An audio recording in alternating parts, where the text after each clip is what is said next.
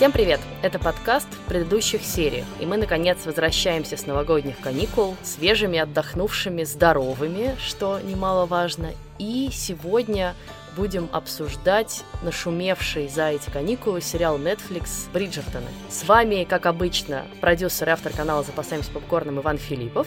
И главный редактор «Кинопоиска» Лиза Сурганова. Я, честно сказать, Лиза, не преувеличила бы степень нашей отдохнувшести и свежести.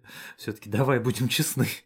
Хорошо, друг недостаточно отдохнувшие. Да, но говорить мы сегодня действительно будем о сериале Бриджертона, который по самому разнообразию поводов взорвал на новогодние праздники русский интернет, да и, в общем, мировой тоже, и в котором, как мне кажется, есть вещи, которые гораздо интереснее обсудить, чем э, расу и цвет кожи отдельных его исполнителей. Нет, это мы тоже, извини, обсудим, потому что там много разных вопросиков есть. Но давай начнем все-таки с того, как так вышло, что А мы с тобой смотрим абсолютное мыло, Б, весь мир смотрит абсолютное мыло, С, весь мир в запой обсуждает абсолютное мыло. У меня ощущение, что я вернулась в какие-то э, 90-е. Ну, слушай, на самом деле это, мне кажется, очень несправедливо, потому что мир довольно много смотрит абсолютного мыла, и тут, наверное, правильно сказать, ну, как бы, ответ на твой вопрос, он состоит из двух слов. Шонда Раймс как только Шонда Раймс делает сериал про любовь, а это всегда мыло, просто, ну, как бы оно очень разнообразно может быть упаковано, но это все равно, по сути, своей мелодрама такая про любовь, про страсть, про запретные отношения, про все что угодно. Но это все, ну как бы, это главный сторителлер, простите мне англицизм, мира, который рассказывает такого рода истории. Во-первых. А во-вторых, все-таки совсем недавно весь мир тоже обсуждал вполне себе мыльную историю, которая называлась «Даунтонское аббатство», которая тоже была про «он любит, она не любит», он, значит, понимает, не понимает. Это тоже очень продвинутая, очень, как сказать, elevated жанра, но при этом все равно по сути свои мелодрамы костюмная, поэтому не то, чтобы это какая-то новость. Ну да, но вот когда ты начал говорить на каникулах, что надо бы нам обсудить сериал Бриджертон, я еще в тот момент его не смотрела и по всем признакам совершенно не хотела смотреть, потому что я видела трейлер, я видела какой-то анонс сериала, я поняла, о чем он, и я поняла, что Господи, я, во-первых, не могу больше смотреть про эту эпоху, потому что, ну, как бы сколько экранизаций Джейн Остин мы видели. «Гордость и предубеждение». Еще мы видели фильм по ярмарке тщеславия Текерея.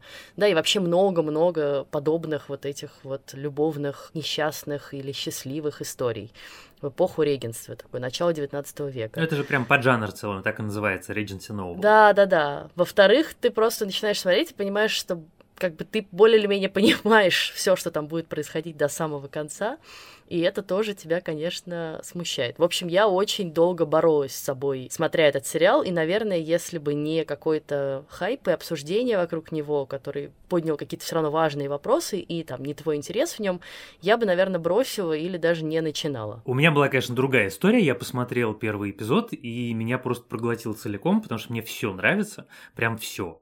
И главное, конечно, когда ты смотришь сериал, то ты чувствуешь интонацию. Если тебе эта интонация близка, то ты, соответственно, готов закрыть глаза на какие-то мелочи, недостатки и увлечься. Тебе легче увлечься. И мне, конечно, было очень легко увлечься, потому что интонационно вот эта легкость, одновременно содержательность и одновременно полное соответствие канонам жанра – конечно, меня абсолютно восхищает.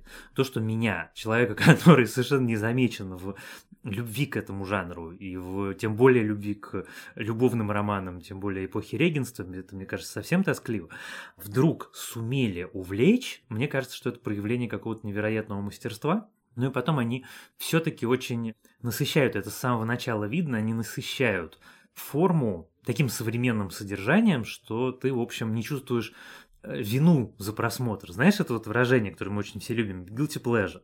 Вот они прилагают максимум, авторы сериала прилагают максимум усилий, что ты чувствовал себя less guilty по поводу этого pleasure.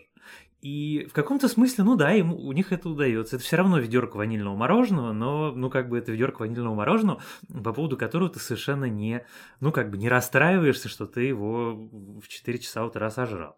Ну, кстати, на самом деле про ведерко ванильного мороженого было много комментариев, и в том числе от создателей сериала, что, кажется, это ровно то, что нам нужно в конце такого тяжелого года, как 2020. Я думаю, что успех этого сериала, конечно, сильно связан с тем, что люди просто устали от драм, устали от тяжелой реальности, печальной, страшной, агрессивной э, реальности за окном, да, а тут такой эскапизм, ты погружаешься в эпоху балов, бесконечных вечеринок, нарядных платьев, ну и, наверное, у американцев есть какая-то, э, да, вот э, такая любовь к таким историям, потому что про свою собственную аристократию так много не расскажешь, да, у них все-таки не такая богатая в этом смысле история и не такая богатая аристократия. Ну, была. не знаю, я, кстати, я бы, наверное, с этой частью поспорил. Но я поспорил бы с другой частью. Я помню, когда мы с тобой обсуждали Теда Ласса, мы с тобой тоже говорили про эскапизм, что вот такой светлый и оптимистичный и при этом умный сериал,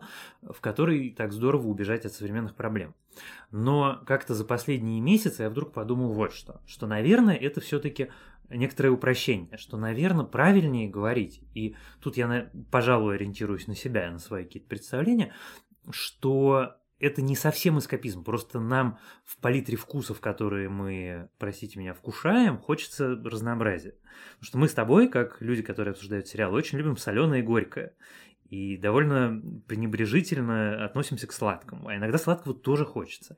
И это скорее даже не про желание убежать от 2020 в мир регенства, а про то, что иногда хочется и такого. Ну и плюс я все-таки вернусь обратно к Шонди Раймс. Ты смотрела «Анатомию страсти»? Нет. Вот. А я большой фанат «Анатомии страсти», потому что первые... Ну, я честно признаюсь, что я бросил ее смотреть очень давно, она, говорят, до сих пор идет. Но первые четыре сезона — это абсолютно недостижимый идеал и эталон. Это одновременно прекрасная мелодрама, которая вот прям и милая драма, а во-вторых, это потрясающий медицинский сериал, в котором все там высокие ставки, вопросы жизни и смерти, какая-то внутренняя кухня жизни огромной больницы. Это все то, что она умеет делать. И я про свою такую потребность, в общем, знаю. И так же, как я думаю, знают про нее и многие другие слушатели и зрители.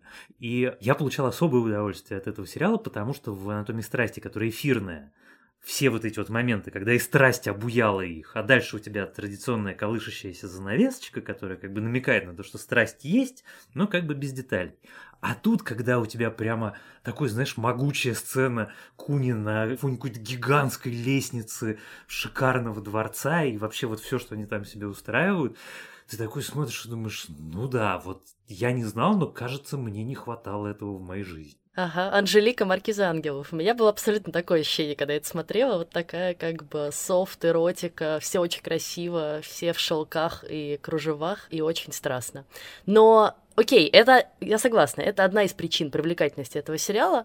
Другая, конечно, в том, что он все-таки на самом деле в каком-то смысле сатирический и довольно остро сатирический комментирует наше общество, да. Вот, собственно, это леди Уисселдаун, которая пишет памфлеты про всех и вся, и от которой не скроется ни один скандал, ни одна беременность и ни одна интрижка. Меня зовут леди Уисселдаун.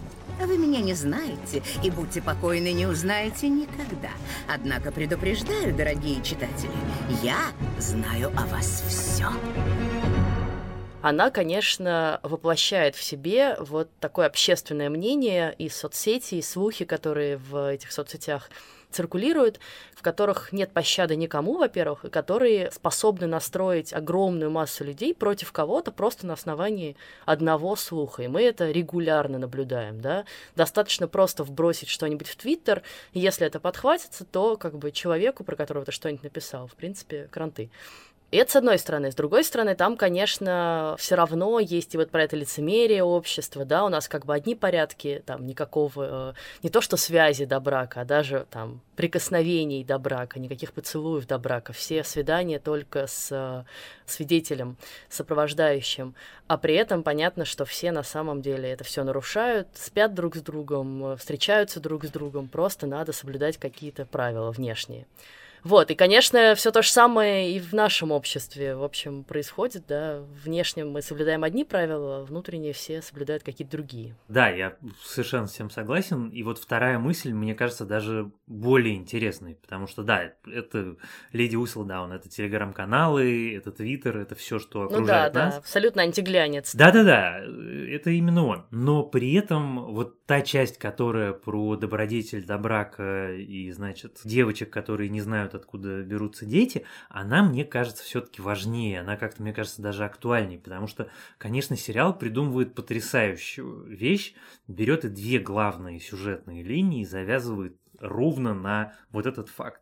Женщина эпохи регенства, абсолютно исторически, между прочим, женщины эпохи регенства в 21 год не понимают процесса деторождения, не понимают как бы никакой ни механики, ничего. Они не знают, что это такое, они не, у них нет причинно-следственной связи, как бы вот в таком прикладном смысле этого слова. Видишь ли, супружеский акт, который теперь, когда вы женаты, необходимо совершить как же должно быть трудно его совершить, если вам так сложно об этом говорить? Это не так, милая. Все весьма естественно.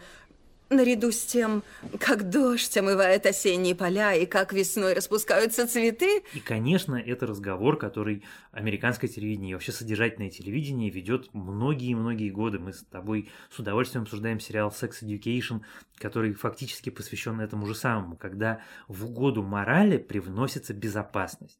Когда люди говорят, что ни в коем случае не делайте аборта, но при этом выступают против контрацептивов. Или не говорят о том, как, ну, как бы, не о каких методах предохранения, ни о чем. И вот эта вот история, которая с одной стороны про секс, а с другой стороны гораздо шире, она про знания и про понимание мира и про готовность жить в мире. И как бы взрослых и чуть шире общества, которое считает, что внешний такой декорум – это важнее, чем чувства и судьбы людей, которые в этом обществе живут. Это, конечно, самая актуальная, важная вещь. В этом, на мой взгляд, одно из причин такой популярности невероятной этого сериала в том, что вот этот прием, который они придумали, взять и рассказать про современный мир в декорациях э, общества начала 19 века, он и работает, потому что и то, и другое абсолютно убедительно. И ты можешь как бы понять вот эту человеческую логику, не логику костюмов, цвета кожи или там исторической достоверности, а логику человеческих отношений. И она абсолютно вот как бы аутентична и там, и там, и тебя в какой-то момент охватывает некое, на самом деле, такое депрессивное состояние, когда ты понимаешь, что, в общем, черт возьми, поменялся довольно мало чего. Ну, с одной стороны, да, с другой стороны, скажем честно, ни та, ни другая мысль, особенно не на «вы». Ну, как бы, да, мы знаем, что слухи уничтожают людей и часто рождаются из ничего, да, мы знаем, что общество в большинстве своем такое лицемерно, и это тоже не меняется особенно никогда. И, в общем, много мы уже видели сериалов и фильмов на эту тему. Мне вот жалко, что там там не очень хорошо, рас... Ну, не очень подробно, точнее, рассказана история семейной драмы, да, вот самая, наверное, такая интересная для меня а, вот этой семейной драмы Саймона, да, то, что его не признает и не принимает отец, то, что отец как бы с одной стороны ждет наследника и признает его своим наследником, с другой стороны не готов с ним общаться, потому что он какой-то не такой. Вот это вот, да, тоже на самом деле не новая, конечно, тема, да, то, как родители не принимают неидеальных детей, но тем не менее мне она показалась какой-то э, более интересной, чем остальные, и не очень хорошо рассказанной. Меня вообще еще есть большая претензия к этому сериалу в том, что, как бы, несмотря на все эти перипетии, какие-то сюжетные повороты, интриги, в конечном счете мы смотрим сериал про достаточно симпатичных во всех смыслах людей. Они, в общем-то, все хорошие. Они все преследуют более или менее хорошие цели, будь там ради семьи или ради себя. Но, в общем, ты не можешь ни про одного из них сказать, что он прям очень сложный и какой-то хитро придуманный персонаж с какой-то сложным бэкграундом, сложной историей. Они все такие, ну, немножко как бы однобокие, вот. Я с этим согласен, но на самом деле для меня это не было проблемой. Вот почему. Потому что, я не знаю, это какая-то профдеформация или это какая-то личная особенность. Мне очень нравится, когда берут какую-то очень понятную мне структуру, очень понятных мне героев, как типажей, и делают их не радикально новыми, как делают это выдающиеся сериалы, которые мы с тобой здесь обсуждаем иногда, а делают их немного другими. То есть это уже не та картоночка, которую ты презрительно отбросишь в сторону, но при этом это еще там не что-то выдающееся. И Бриджертоны берут вот так вот, знаешь, как на пол поворота поворачивают гаечку во всех элементах. Чуть-чуть в костюмах, чуть-чуть в характерах, чуть-чуть в обстоятельствах, чуть-чуть сильнее в содержании. Это будет не новое содержание, но это будет содержание, которого лишен, например, первоисточник или другие какие-то вещи, которые делаются в телевидении с этим жанром.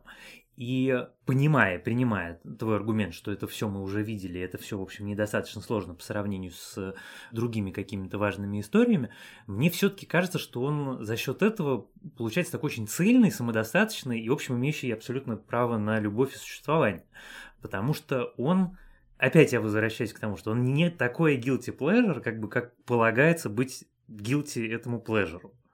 И это, конечно, мне кажется классным. В этом как раз не видится его обаяние. А вот про историю герцога, тут ты, конечно, совершенно права, но мне значимость этой истории еще видится в другом. Мне она очень понравилась, потому что эта история про то, что к мужчине тоже относится как к гендеру, как, как бы у него есть предназначение, если он его не способен исполнить, значит, он ничто, никто, его надо выбросить на помойку истории. И это же, в общем, такая тоже важная штука и внутри, как и в пространстве сериала, и, в общем, в нашем обществе, что гендерные стереотипы работают во все стороны. И мужчины на этом балу, с одной стороны, они существенно более свободны во всем, включая свое сексуальное поведение, им как раз полагается ходить по борделям, в отличие от девушек, но и знать, откуда дети берутся. Но с другой стороны, они в каком-то смысле точно так же заперты, они могут любить того, кого они хотят, они обязаны производить наследника. Если он, не дай бог, родит наследницу, то значит он, в общем, не очень удачен, как, э, что называется, жеребец-осеменитель. Я не могу, наверное, другого слова здесь правильного подобрать. Мужикотавр. Мужикотавр, да. Значит, он недостаточно мужикотавристый. Вот. И эта штука, поскольку она чайной ложкой добавлена в такую сахарную историю, она мне нравится. Она очень правильная. И иногда такие вещи для многих людей могут работать сильнее, когда они показаны и упакованы вот так ярко и привлекательно когда ты какие-то смыслы вкладываешь в что-то, ну там, условно говоря, не каждая птица долетит до середины э, сериала «Настоящий детектив» который выдающийся и шедевр. Но может быть, если ты те же самые мысли упакуешь, чуть более разбавленные упакуешь в что-то более понятное и привлекательное, то ты как-то сможешь изменить мир и, значит, что-то важное донести до своей аудитории. Мне кажется, это тоже важно. Ты, конечно, прав, потому что там есть и, во-первых, история про вот этого наследника, да, старший сын, который несет на себе все бремя, во-первых, ответственности за семью, если нет отца по какой-то причине, и это мы видим на примере Энтони, да, и, опять же, необходимо необходимость жениться и хорошую партию найти, чтобы не опозорить семью и чтобы дальше все было хорошо, тоже, конечно, мужчин точно так же стесняет, как и женщин. Ну и все-таки важная ЛГБТ-линия. Привет всем любителям э, ЛГБТ-линии в наших подкастах. Здесь она показана в большей степени при помощи мужчин, но, безусловно, и с женщинами такие же проблемы, да, что ты любишь человека своего пола, не можешь быть с ним по законам общества, и поэтому ты скрываешься и изображаешь из себя примерно примерного гражданина, который следует семьянина. всем... В семьянина, да, и всем правилам. Мы живем под завесой постоянной опасности. Я каждый день рискую жизнью ради любви. Вы понятия не имеете, каково находиться в комнате с тем, кого любите. Когда при этом нас разделяет бездна. Смотреть украдкой, скрывать прикосновение, мы не можем улыбнуться друг другу, не убедившись сперва, что никто не смотрит. И это на самом деле, ну, в общем, такие истории происходят и до сих пор, да, когда геи вынуждены э, по тем или иным причинам жениться, заводить семью, чтобы, значит, избавиться от каких-то нападок или подозрений, потому что все еще их права э, во многих странах и ситуациях нарушаются. И, естественно, речь не только про мужчин, но и про женщин. Вот, а второй важный комментарий про гендер, это, конечно, и про положение женщин. И несмотря на то, что, конечно, ситуация с правами женщин сильно поменялась с начала XIX века, все еще мы бесконечно это обсуждаем, все еще, да, во многих профессиях и во многих ситуациях женщины представлены не так хорошо, как мужчины, или имеют меньше прав, или имеют меньше возможностей. И сериал дает тоже такой очень острый сатирический комментарий по этому поводу. И Дафна вот выступает такой главной феминисткой, наверное, одной из главных феминисток в сериале, когда начинает бороться за свои права и за то, что, значит, она могла сама выбирать себе мужа, давать ему согласие или не давать. И все это там есть. Хотя, в общем, опять же, повторюсь, все эти мысли тоже не новы. Все так и есть, повторю мысли про чайную ложку. А история про гей-отношения, мне очень интересно, что будет дальше. Я, к сожалению или к счастью, не читал романов. Мне уже рассказали каких-то нюансов про то, как сериал отличается от романа. Например, вот та знаменитая сцена с зачатием. Говорят, в романе описано гораздо более жестко и считается абсолютно однозначно как изнасилование. Вот. А касательно гей-линии, она, да, заявленная, она очень важная, но мне очень интересно узнать, как она будет дальше, потому что мы знаем, что будет 8 сезонов, и каждый сезон будет посвящен одному из членов семьи. Поскольку про этого брата тоже будет сезон, то, соответственно, я так понимаю, что вокруг этих отношений и этого этого, наверное, треугольника, очевидно, складывающегося, там что-то тоже появится. Что происходит в книге? Я не читала тоже роман, но прочитала короткое описание, и, собственно, почему сцена там в каком-то смысле жестче, потому что Саймон и Дафна там ссорятся, ну, собственно, тоже вот ссорятся по всем этим поводам, он уходит, напивается где-то, возвращается домой, и пока он в таком полубессознательно пьяном состоянии, она решает воспользоваться ситуацией и, собственно, занимается с ним сексом. В сериале же, да, он абсолютно в сознании, он абсолютно как бы понимает, что вокруг него происходит, но не успевает, скажем так, отловить момент. И в англоязычной прессе это все подается как, значит, э, действительно, это sexual assault, принуждение к сексу, и вообще скандал-скандал, и даже женщинам, ну, как бы мы привыкли обычно мужчин видеть в такой роли, но вот женщинам тоже себя вести так нельзя, и вокруг этого есть какое-то большое общественное обсуждение. Слушай, но мы с тобой уже несколько раз обсуждали сериалы, в которых показано, что вопросы сексуального насилия работают в две стороны, вот, что стрелочка поворачивается в обе стороны э, у таких историй. И, конечно, здесь самый близкий, наверное, пример I May Destroy You, помнишь, как там тоже эта тема очень подробно обсуждается. Здесь, конечно, это все все мягче, но вот я эту сцену склонен рассматривать как раз как вот тот важный штрих, важный нюанс, который делает такую всю из себя привлекательную, благородную девочку, возвышенную персонажем, чуть более сложным, которая способна, ну, в общем, на поступки неоднозначно положительные. Но вот слово sexual assault, просто слово изнасилование в русском языке имеет очень конкретное значение. Оно очень такое большое, жесткое и страшное слово. Но то, что происходит с герцогом в момент зачатия его первенства, это, в общем, пожалуй, наверное, иначе и не назовешь, потому что она заставляет его сделать что-то обманом, что он делать не хочет. И особенно, наверное, важно, что часть, как сказать, дискурса я специально стараюсь подобрать какие-то максимально осторожные слова, потому что это действительно такая взрывоопасная тема что обратной стороной истории про изнасилование являются истории про незаконное обвинение в изнасиловании, когда человека оговаривают. И обратной стороной истории про изнасилование также являются истории про молодых людей, которые становятся отцами вопреки собственному желанию и как бы их обманом заставляют как такой способ жениться. Здесь, на самом деле, кстати, вот этот момент, он же сглажен, поскольку они уже женаты, и поэтому, в принципе, чуть-чуть, вероятно, э, менее проблематично. Но сцена сама по себе, конечно, прямо немножко даже из другого жанра. Дискомфортная. Да, она дискомфортная. И вот, ну, да, это вот ровно такие маленькие вещи, которые ты немножко добавляешь, немножко там, немножко тут, и в результате получается что-то совершенно не бессмысленное. Это тоже круто.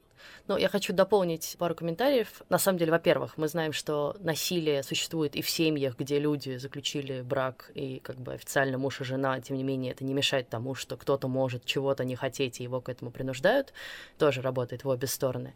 А, во-вторых, это все-таки не момент зачатия, потому что, как мы знаем, ничего там не происходит, никакого зачатия, а зачатие уже потом все-таки по взаимному согласию они к этому идут, когда они уже примирились, договорились и так далее. Ну, я просто не искал какой-то способ, как назвать э, сцену и это было бы, наверное, не, не самое точное. Кажется, это называется сейчас термином репродуктивное насилие, не когда ты в принципе принуждаешь человека к сексу, а когда ты как бы либо очень легкомысленно относишься к вопросам безопасности в сексе и контрацепции, да, либо вот принуждаешь человека сделать с тобой ребенка, скажем так. Вот, и это, ну, скорее оно. Но на самом деле я вообще-то хотела сказать, что у меня нет... У меня, с одной стороны, как бы есть сочувствие к обеим сторонам в этом споре Дафны или Саймона, да, а с другой стороны, в общем, у меня к обоим есть вопросы, потому что, да, ты прав в том, что она совершенно как бы пользуется ситуацией, принуждает его к тому, чего он не хотел, и про это он ей сказал. С другой стороны, ну, вообще-то, как бы он ей нормально ничего не объяснил. Что вы натворили? Я надеялась, что ошиблась, но... Очевидно, это не как так. Как вы могли? Как я могла? Как я могла? Вы лгали мне. Я не лгал вам. Я верила вам.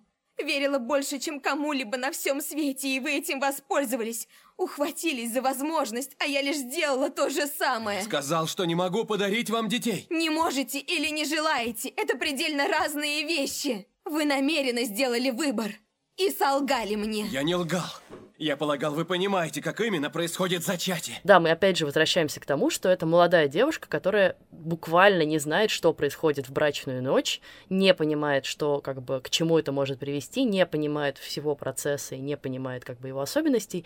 И в каком-то смысле он вообще-то этим пользуется, да? Он ей действительно говорит, я не могу иметь детей. Это можно трактовать самыми разными способами. Она это воспринимает самым буквальным, что он физически не может иметь детей по каким-то биологическим да, причинам и жалеет его, а он как бы вместо того, чтобы ей объяснить, во-первых, что произошло, почему, во-вторых, как бы как тогда должен быть устроен процесс, собственно, э, как тогда должен быть устроен секс, почему-то начинает что-то придумывать, э, умалчивать и так далее. В общем, я считаю, что оба неправы и оба получают. Не, я в этой сцене, правда, наверное, не на сцене секса, а на сцене ссоры, конечно, орал на мониторы, тряс кулаками, потому что они выглядят действительно оба как люди такие, знаешь, хоть патологией коммуникации, ну просто поговорить ртом друг с другом. Но опять-таки, между прочим, это тоже тема, которую мы с тобой много раз обсуждали, поскольку это важнейшая неспособность коммуникации, неспособность сказать, что ты чувствуешь и что ты думаешь, и где проходят твои границы дозволенного, это тоже очень важная часть современной проблематики. Поэтому да, тут ты права, там они оба, конечно, неоднозначны и не безусловно. Ну а теперь-то мы наконец поговорим про главную тему, которая волнует всю покрытую плесенью интеллектуальную элиту нашего общества. Да, давай я скажу. Что сделал сериал Бриджертоны? В книжке, кстати, такого тоже нет. Создатели сериала э, взяли, как и в других, собственно, сериалах Шонды Раймс, и воспользовались методом так называемого слепого кастинга, да, когда ты берешь людей на роли независимо или якобы независимо от цвета их кожи и принадлежности к какой-либо расе. И в итоге мы увидели сериал про Англию XIX века, в котором, в том числе аристократов, играют э, люди разного цвета кожи. И это многих людей воодушевило и очень порадовало, многих людей очень рассердило а у многих людей вызвало вопросы, потому что, и мне здесь тоже есть что сказать, кажется, что вроде как хотели как лучше, а вышло что-то не совсем. Смотри, я на самом деле отношусь к, наверное, самой малочисленной категории, которой, ну, как бы я сконцентрировался на этом вопросе только после того, как началось это обсуждение. Потому что пока я смотрел, у меня не было никаких вопросов, потому что тебе заявляют мир, в котором все исторические детали, они предельно условные или вообще, в общем, не настоящие. То есть я с самого начала понимаю, вот с первых трех минут первой серии ты понимаешь, что это не исторический сериал, что там не будет никакой правды. Тот факт, что там на героях надеты исторический костюм, они ездят в повозках и э, живут во дворцах, меня тоже не смущает, поскольку это абсолютно, ну как бы из этого абсолютно не следует никакая историческая достоверность. В кинофильме «Последний богатырь» люди носят кольчуги и живут в теремах. Но при этом как бы от Колобка никто анатомической достоверности не требует. И в принципе сама как бы постановка вопроса, давайте мы поговорим про историческую достоверность в фильме «Последний богатырь», она как бы вызывает скорее больше вопросов в вменяемость, э, чем э, каких-то содержательных дискуссий. Поэтому, ну, ну да. Понятно, что на самом деле такое решение неизбежно вызывает э, какую-то волну хейта и критики, как и в Америке, так и в России. На самом деле это вызвало просто у части общества, которая не готова пока принимать ну, людей отличных от себя. И это, конечно, очень печально и грустно. я согласна с тобой, что для меня, например, это вообще не имело и не имеет никакой роли. И я это воспринимаю как некоторую фантазию. Ну, там у меня есть некоторая оговорка, про которую позже хочу сказать. Но, конечно, писать о том, что как вы посмели, э, значит, нарушить э, все правила и сделать аристократами чернокожих людей, ну, извините, это правда расписывается в собственном расизме. И, к сожалению, писательница Татьяна Толстая, которая запустила такую, наверное, массовое обсуждение этого вопроса, э, раскритиковав сериал Бриджертон, хотя она, по собственному признанию, посмотрела 15 минут этого сериала, что немножечко маловато для э, какой-то рецензии. Она там, кстати, критикует и костюмы тоже.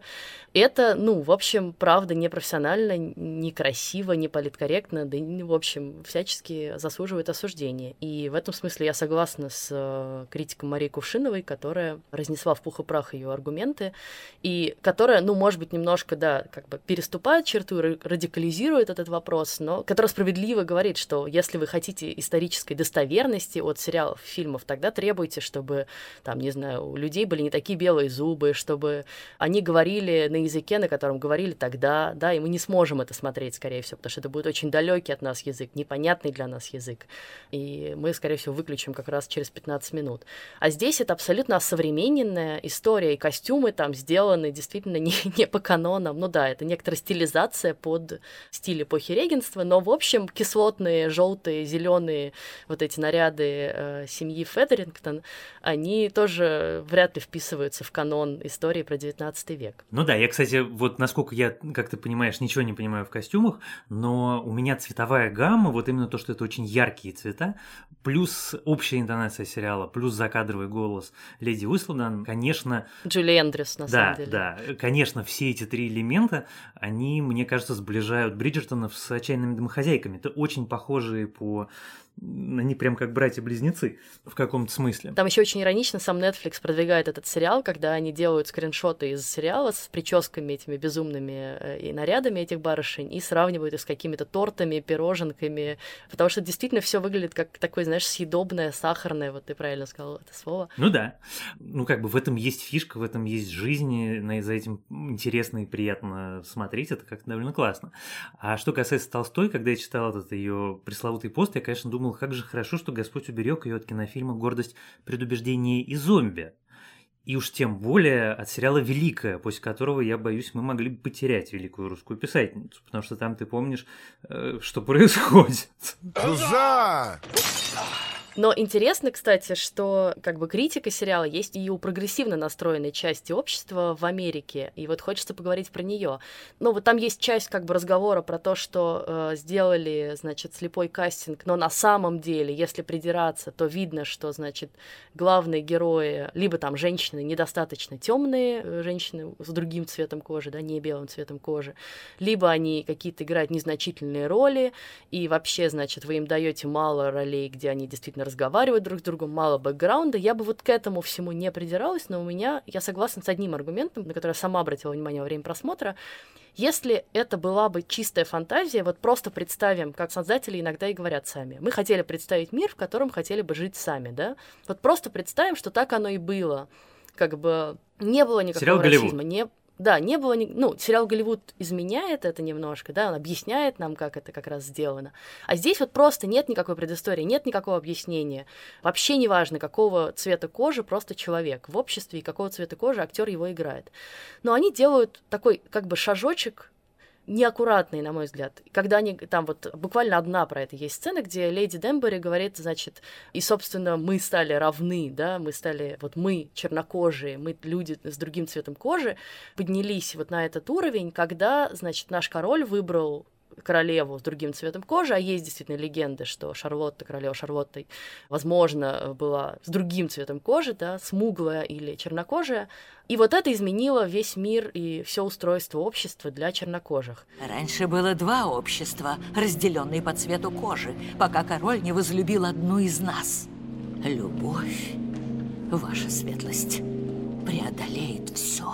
Но прости, пожалуйста, но я в это абсолютно не верю, в это объяснение, потому что если это так, то это произошло в их мире совсем недавно, пару десятков лет назад, может быть.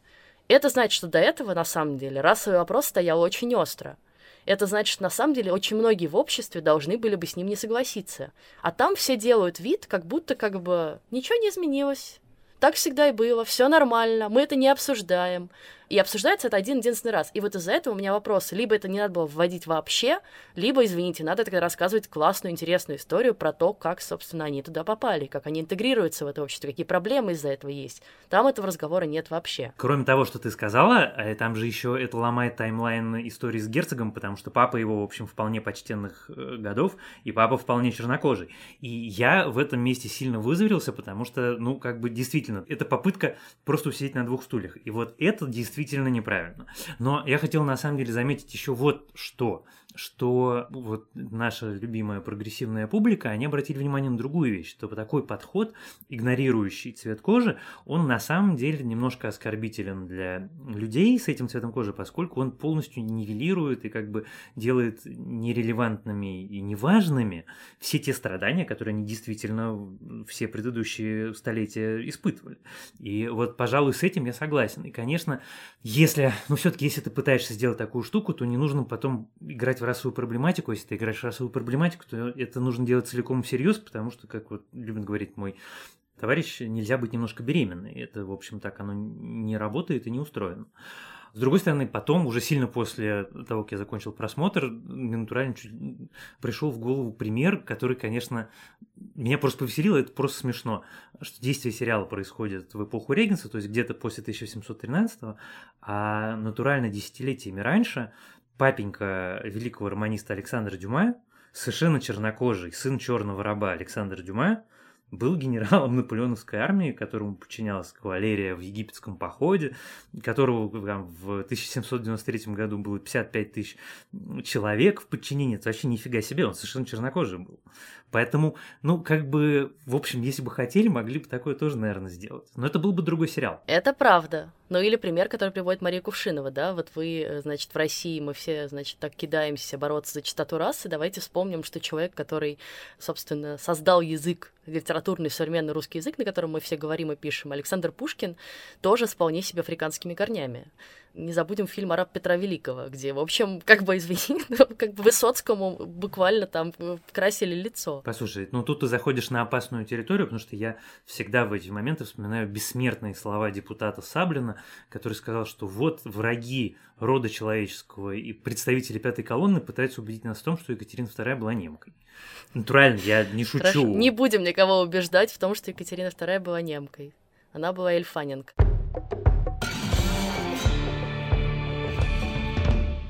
Я только хотела добавить к твоему комментарию про Голливуд, что как раз, мне кажется, сериал Голливуд выгодно отличается в этом смысле от... Хотя я его не очень люблю по-прежнему, но выгодно отличается в этом смысле от Бриджертонов, потому что он берет проблему, он не скрывает ее, он говорит, да, такая проблема была, просто давайте представим, что мы с этой проблемой справились, мы перебороли. Он как раз рассказывает вот этот бэкграунд, которого не хватает в Бриджертонах. Да? Здесь мы в проброс это одной фразой говорим, и ты думаешь такой, блин, ну так не может быть. Ну, в смысле, мы как бы век спустя, нет, хорошо, 50 лет спустя после там Мартина Лютера Кинга в Америке этот вопрос до сих пор супер острый, да. И если принц Гарри женится на Меган Маркл, которая тоже чуть-чуть отличается цветом кожи от э, англичан, это тоже вызывает массу каких-то вопросов, дискуссий, обсуждений. Так не бывает. Это слишком острый вопрос для людей обычно, чтобы он просто был забыт за пару десятков лет. Конечно, и нельзя в проброс никогда ни в каких художественных произведений касаться вещей настолько важных и настолько сложных. Потому что, ну, как бы, если ты назвался грузием, то, с одной стороны, самоидентификация, а с другой стороны, надо, в общем, соответствовать. Нужно что-то делать. Я предлагаю на этом завершить э, наше бурное обсуждение, не менее бурное, чем сам сериал. Еще я, когда смотрела, я все время думала, блин, как они не устают от такого количества вечеринок, это же кошмар. Возможно, это тоже последствия года изоляции, да, когда мы все отвыкли от больших сборищ людей. Ты думаешь, у них каждую неделю какой-то, значит, бал, пир, прием, завтрак, еще что-то. Свихнуться вообще можно. Не, у меня было ощущение, что это каждый день, а иногда и по несколько раз в день. И, конечно, ну, я прям... А, ничего другого нет, да, просто. Ну да, ну, типа, это сезон, и ты распушаешь э, хвост павлиним образом, бухаешь и пьешь, и все, и в общем... Ой, и ешь. И танцуешь. И, в общем, ничем другим не занимаешься, и, конечно, непонятно, откуда они брали внутренние силы. Хорошо. В следующий раз мы хотим обсудить разные сериалы, которые мы смотрели и посмотрели за каникулы и начали смотреть в январе. Мы давно этого не делали, обещали такой выпуск в декабре, потом не сложилось. Вот мы все-таки хотим выполнить свое обещание и вернуться с анонсами нескольких сразу сериалов, которые мы либо посмотрели целиком, либо начали смотреть. Да, и это, мне кажется, будет довольно любопытная подборка, потому что многие из этих сериалов это какие-то такие свежие, громкие премьеры, которые мы, может быть, будем, а может быть, не будем в дальнейшем обсуждать в подкасте. Ну, в общем, да, год начался довольно живенько. На этом мы завершаем наш первый выпуск подкаста в 2021 году, который пока точно такой же паршивый, как 2020.